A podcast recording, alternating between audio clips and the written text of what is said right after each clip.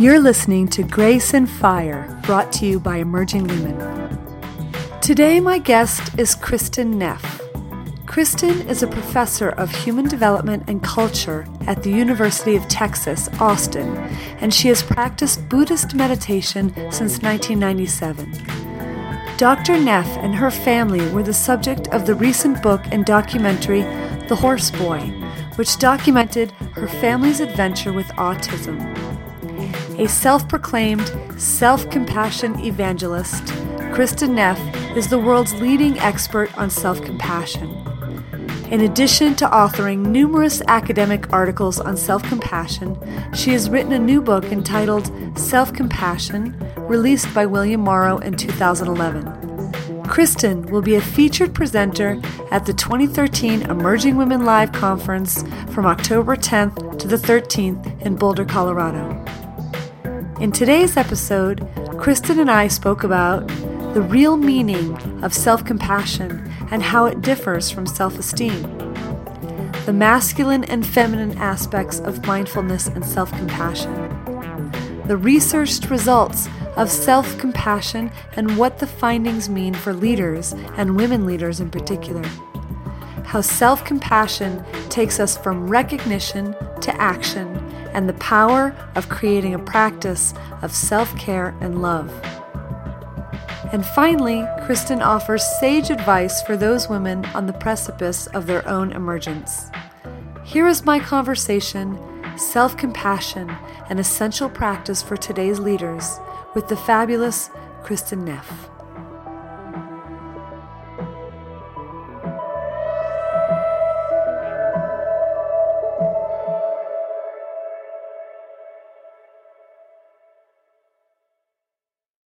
Okay, well, hello and welcome, Kristin. How are you today?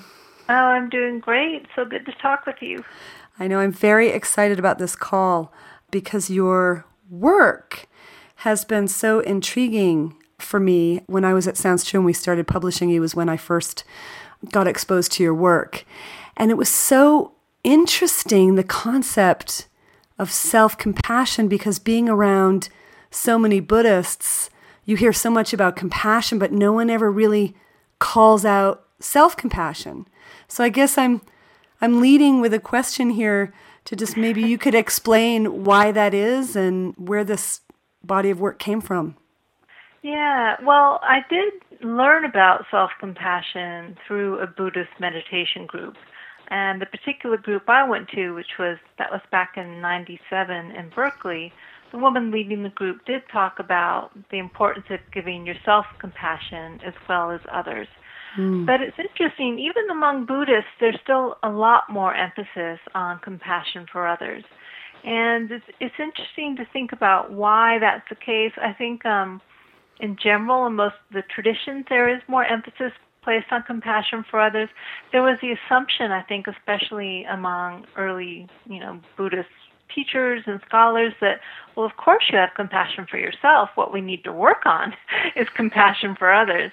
And of course, in the West, it's just the opposite, that I think it's a lot easier for us to have compassion for others than ourselves. Uh, there's also a lot of misconceptions about what self-compassion is and what it means that that are blocks um, that aren't really there for compassion for others. I mean, there's no one who's going to say, is it really a good idea to have compassion for others? There's a lot of people who would say that about self compassion. I think that's you know part of the reason people don't talk about it. Although it's changing, it's changing fast, which is great. Yeah, I was um, recently at a talk, and Jack Kornfield was mm-hmm. speaking, mm-hmm. and he was saying that in Tibetan there is no word for self compassion. There's only the word for compassion. And I just thought That's that was right. so interesting. Yeah, well, in fact, when when I first decided I wanted to research this, and the first thing I had to do was define what self compassion was. Even in the, the books I was reading, people didn't use the term self compassion. They did talk about having compassion for yourself as well as other people, but the kind of you know putting it together i think it's because i had been had done a two year postdoc looking largely at self esteem and i wanted to compare the two so it seemed natural just to frame it self compassion um yeah but so people are are starting to talk about it a lot more um especially because of all the research. Uh, yeah, and you mentioned something that is equally interesting because it feels like the birth of the personal growth movement and when it was really at its height around the 90s mid 90s it's so funny to think like the 90s like that was even the past feels like years ago. isn't it still the 90s okay. Yeah. But it was all about self-esteem which at the time was such great work. I know um, Caroline Myss has done some amazing work around that. But mm-hmm. it feels like this is a sort of an evolution of that. I don't know what to say but maybe you could talk more about the difference as you see it between self esteem and self compassion. Yeah. So um, people were in love with self esteem psychologists for a very good reason. And that's because we know absolutely that feeling good about yourself, feeling worthy, is linked to well-being, um, you know, more motivation, um, more satisfaction with your life. Whereas if you hate yourself, obviously, you're going to be de- depressed, you're going to be anxious, you're going to have all sorts of personal problems. The issue is there are both healthy and unhealthy ways to get your self-esteem. So self-compassion, which you know, just define it very quickly, is is being kind, supportive, caring toward yourself, remembering that all human beings are imperfect, just like you are. Um, that that is a really healthy way to derive a sense of self-worth. More typically, though, especially in American culture, to have high self-esteem, you have to feel special and above average. Mm. You know, if I said Chantal after after you throw your big festival, yeah, that was average. You'd be crushed, right? If you told me my book was average, I'd be crushed. Right. It's not okay to be average. Mm. And so, if special and above average is the baseline, then we're all feeling like we have to be a little bit better than others to feel good about ourselves. And it's that process of social comparison. You know, is she prettier than me? Is he richer than me? Um, that causes a lot of nasty problems. Um, mm-hmm. You know, look at bullying. Why do middle middle schoolers start to bully? That's one way to get high self esteem to feel good about yourself. Mm-hmm. Um, why are people narcissists? Um, and then the other problem with uh, self-esteem is that it's contingent. We only have it when we succeed. And then the second when we need it most, which is when we fail, often um, self-esteem leaves us. So it's really a, a fair weather friend. Mm-hmm. Um, whereas self-compassion, in contrast, because the only requirement that you have to have to get to be worthy of compassion is to be an imperfect human being, which most of us can meet that requirement. uh, you don't have to be special and above average. In fact, self compassion connects us with others when we realize that all people have flaws, all people suffer, all people struggle. This is the human condition.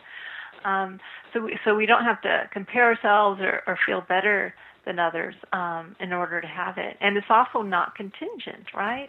Mm-hmm. You don't need to succeed to have self compassion. In fact, it's precisely when you fail that you can say, wow, that was really hard, that was really painful, can I be kind to myself? Just like you would be to a close friend you loved when they failed. Mm-hmm.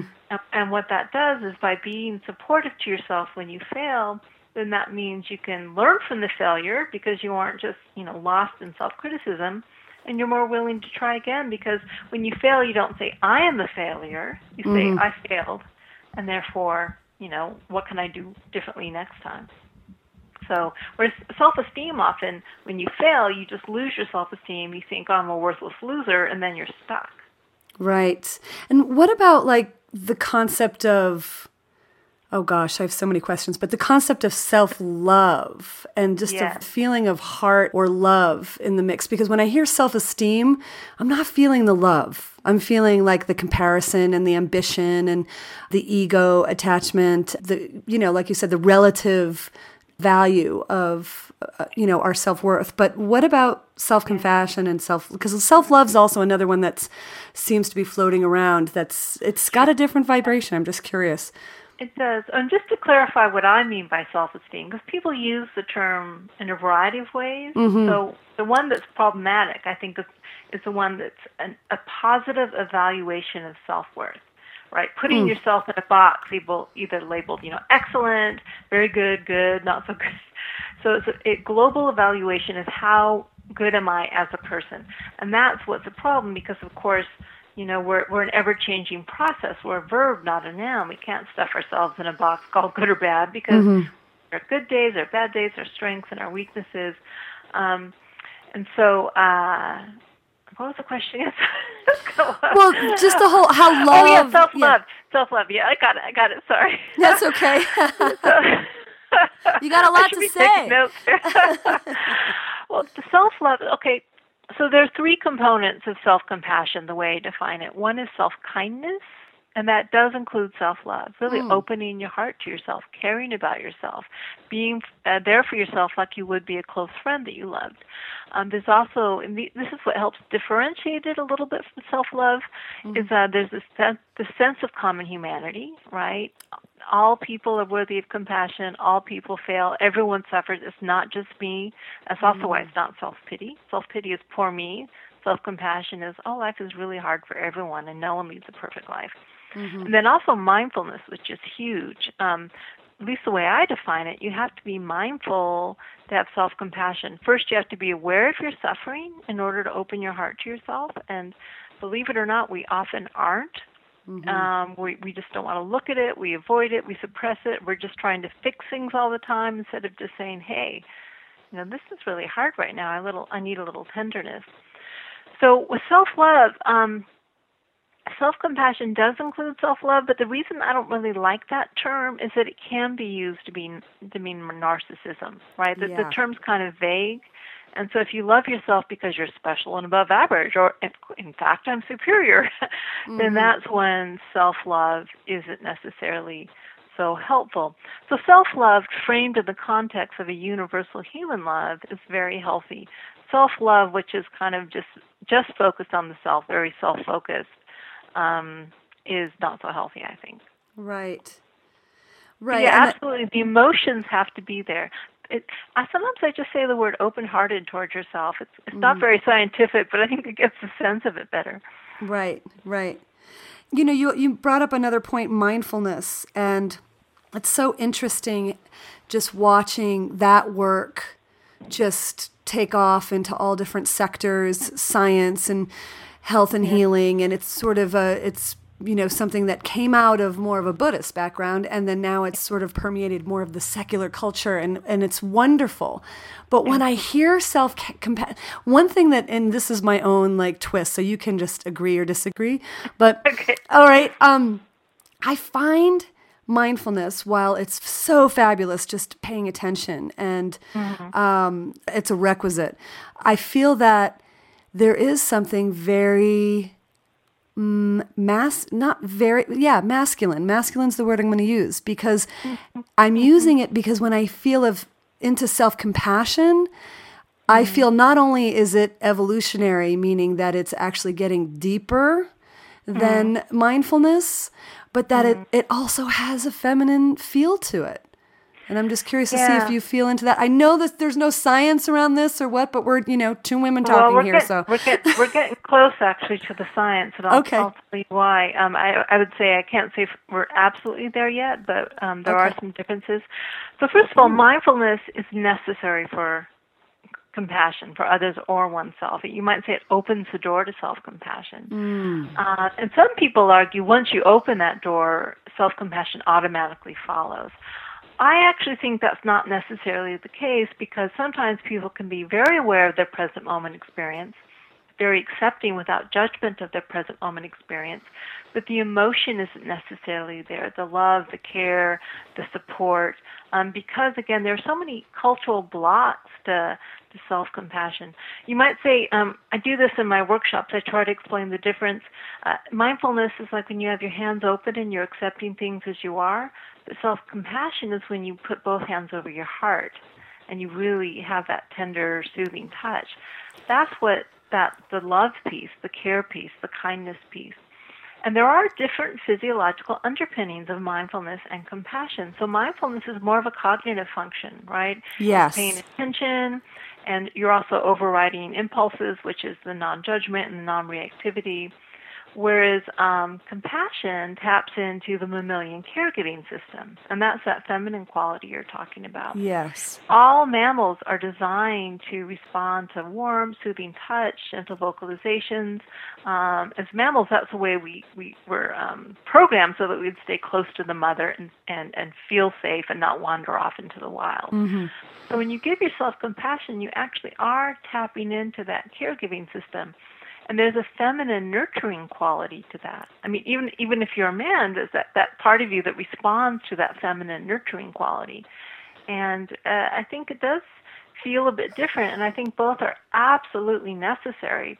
And so I think what's happening in the mindfulness world is people, I mean, people, someone like Jon Kabat-Zinn, he's always completely recognized the importance of compassion and self-compassion, but he didn't maybe, or, the movement didn't talk about it quite as much, and I think there were good reasons for that. I think in order to have this be accepted in secular society, mindfulness is a little bit easier to, to accept than something like self-compassion. a lot of people say, "Oh my God, hearts and flowers," um, but anyone who practices Buddhism knows compassion and mindfulness are both necessary, but they are slightly different. Sometimes, especially with self-compassion, because all all the blocks, we need a little extra training for compassion. Uh, so in our workshops, for instance, which is called mindful self-compassion we give a lot of concrete tools to help people not only be mindful of their experience, but to give compassion to themselves when that experience is painful. Uh, so yeah, so you might say wisdom and compassion are, are, are masculine and feminine energies. Yeah. Okay. Well, good. Yeah. I'm so glad, and I'm, it's so interesting to hear that there's more science coming out oh, along yeah, those lines. Yeah, and comparing the parts of the brain that are active with mindfulness versus the parts of the brain that are active with um, compassion. So, for instance, mindfulness doesn't activate the caregiving attachment system the way compassion does. So they are they are different. Right, right, and that's they're, why they're, just... they're, dance partners. They do a dance together. You can sure. call it the tango, or you can call it the male partner or the female partner. Right. Yeah although not not to be weird but the, oh do, go for it i know it does seem like self-compassion is it's i don't know if like i said it takes it deeper so it would be more i don't know if the word hierarchical is the right word when you're talking in spiritual principle because each one could take you so far right? But there's something that because it, it's including it transcends and includes so to speak. It feels like it includes my whereas mindfulness doesn't necessarily include that that component of the caregiver. It's not tapping into that yeah you you need all of them right? right so there's paying attention to their to the experience there's relating to the experience non-judgmentally there's relating to the experiencer with compassion right. and then of course there's wisdom which is understanding the nature of both experience and the experiencer so you might say they're cumulative in the sense that each builds on the other. Right. But of course, they're all part of the path. They're all part of having the open heart and open mind. Right. Right. So. Yeah, you have, just you have to start. The very first step is actually just paying attention. You have to start there so the other steps can unfold. Oh God, I know that's so true. I um I remember when oh God, it wasn't too long ago, and it might be embarrassing to say in this podcast, but I remember the point in I was in therapy at the time where I realized that other people had perspective like I did. Mm-hmm. Like that, you know, it was just so when I fully, fully realized it. And I feel like there's that's when my unfolding and my spiritual work really began was that point of realizing, you know, stepping out of that narcissism. Not that I was particularly diagnosed with it, but you know, so and I was kind of an aware person, but that point where you actually realize that there's more going on and it's time to pay attention is yeah.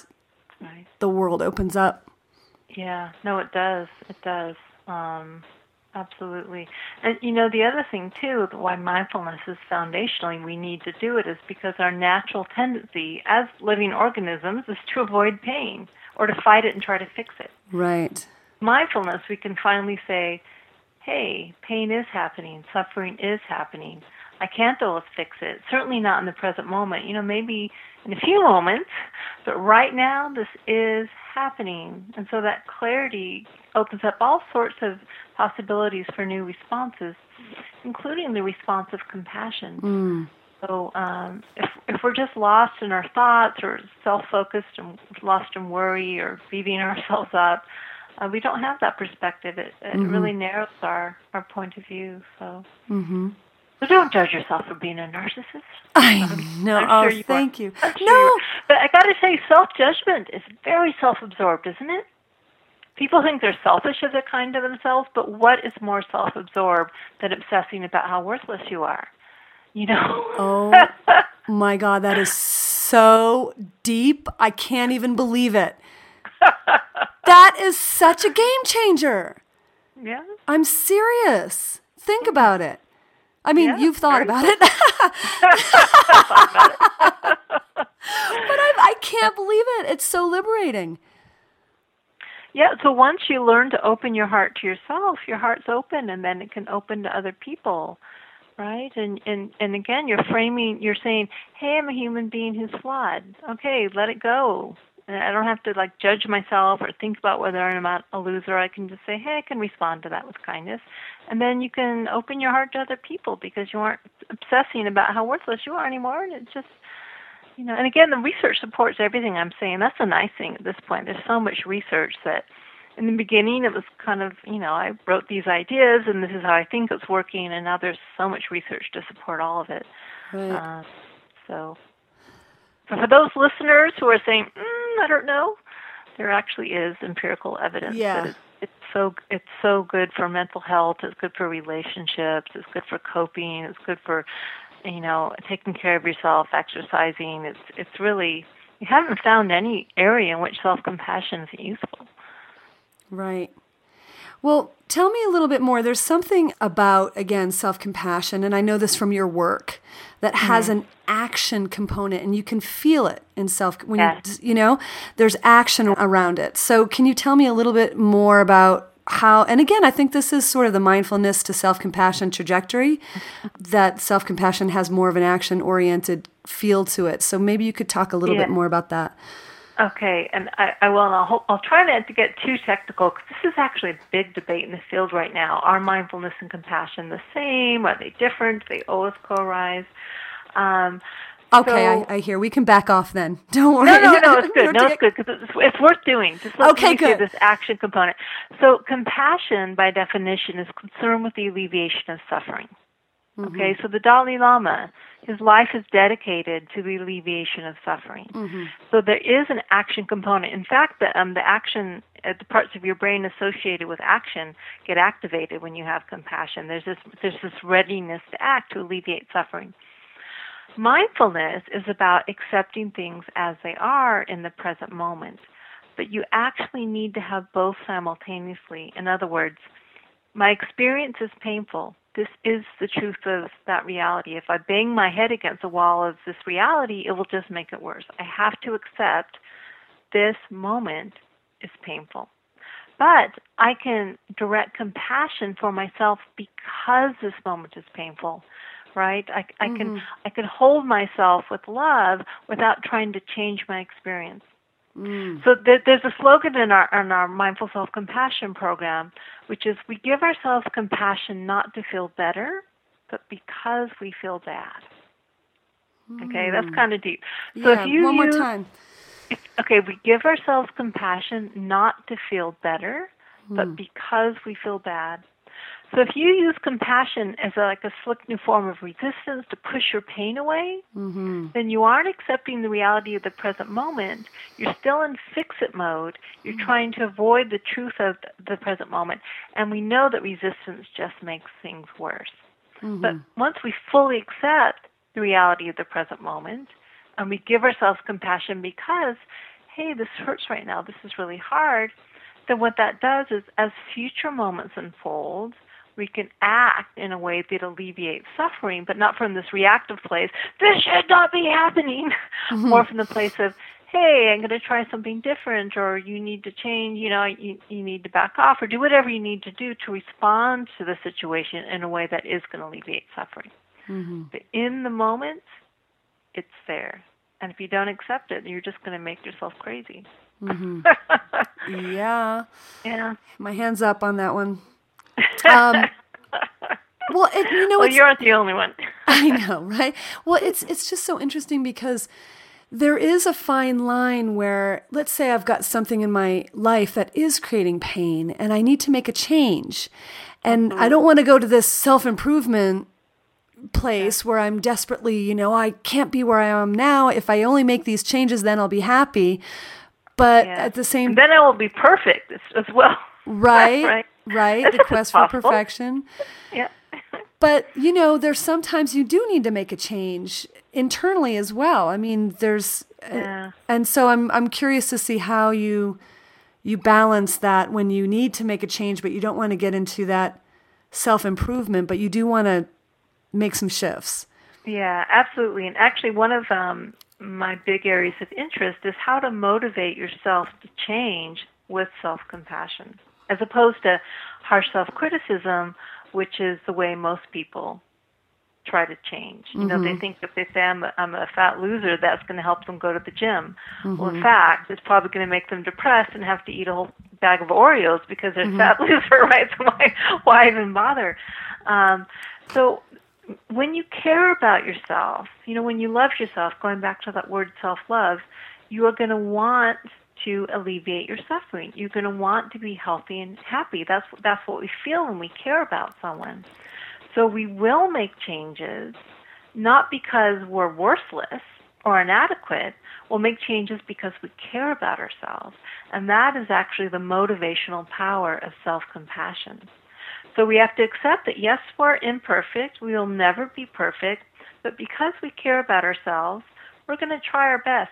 You know, it's funny. It's so easy to see with parents and children. We kind of get it intuitively, right? If, if a Right. kid comes in with a failing grade and the parent said, you know, didn't accept them and said, I'm ashamed of you. You know, you're a loser. You'll never amount to anything.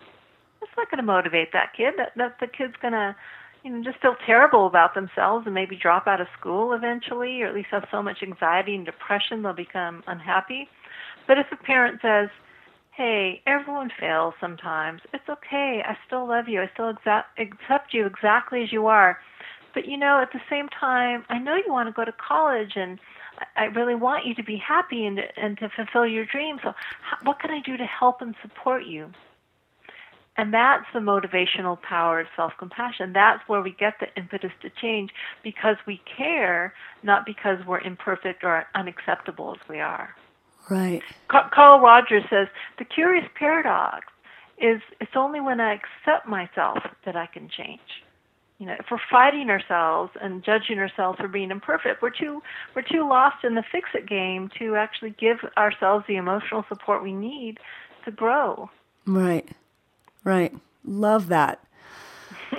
no, it makes such a difference. How has this work played out in your life?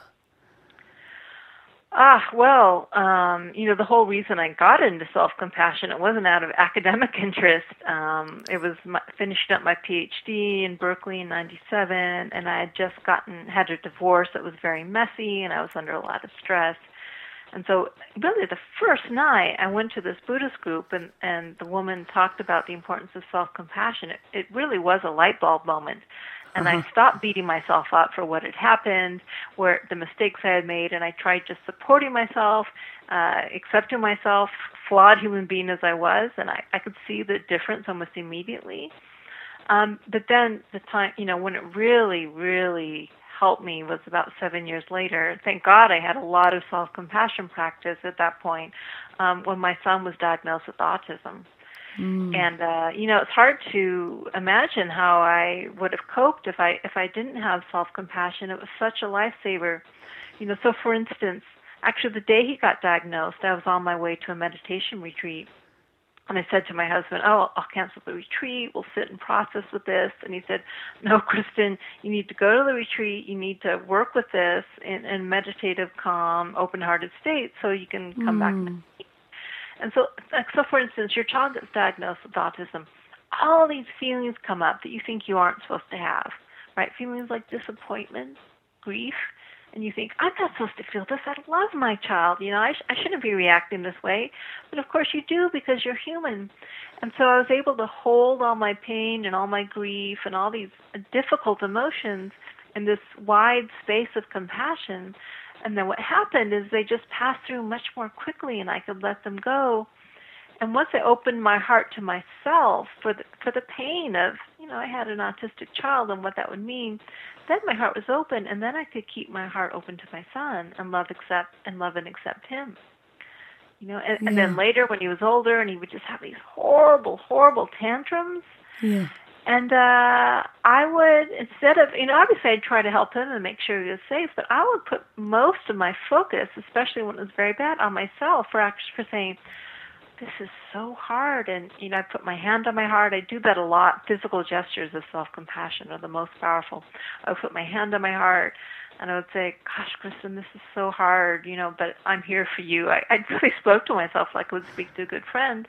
And it gave me the strength and also the courage and the belief in myself to get through it. So over and over again, I saw that it, it helped me cope tremendously. Um, and I know I'm a much better mother because of that. Oh. So, yeah, I, you know, I've got the research, but it's really my own life. I almost do the research to prove what I know. Right. Because I've just seen it over and over again in my own life. Yeah. I love the fact that there's research out there and I do, you know, appreciate the validation, but I almost don't really I'm not I don't need it. You know, Yeah, when I hear a lot of people speaking about different experiences, I can just so feel the truth and I don't know if that's because I'm more body centered and I feel like I'm I can resonate when something um, feels right. Mm-hmm. But I just don't feel like I'm hungry for the mind valid, validation of, of the science of this type of stuff. But Yeah, it's good well, that it's you're, out there. You're already open to these types of ideas. The, the research is really useful for people who are skeptics or who think it's hearts and flowers, you know, that, that it's sugarcoating somehow.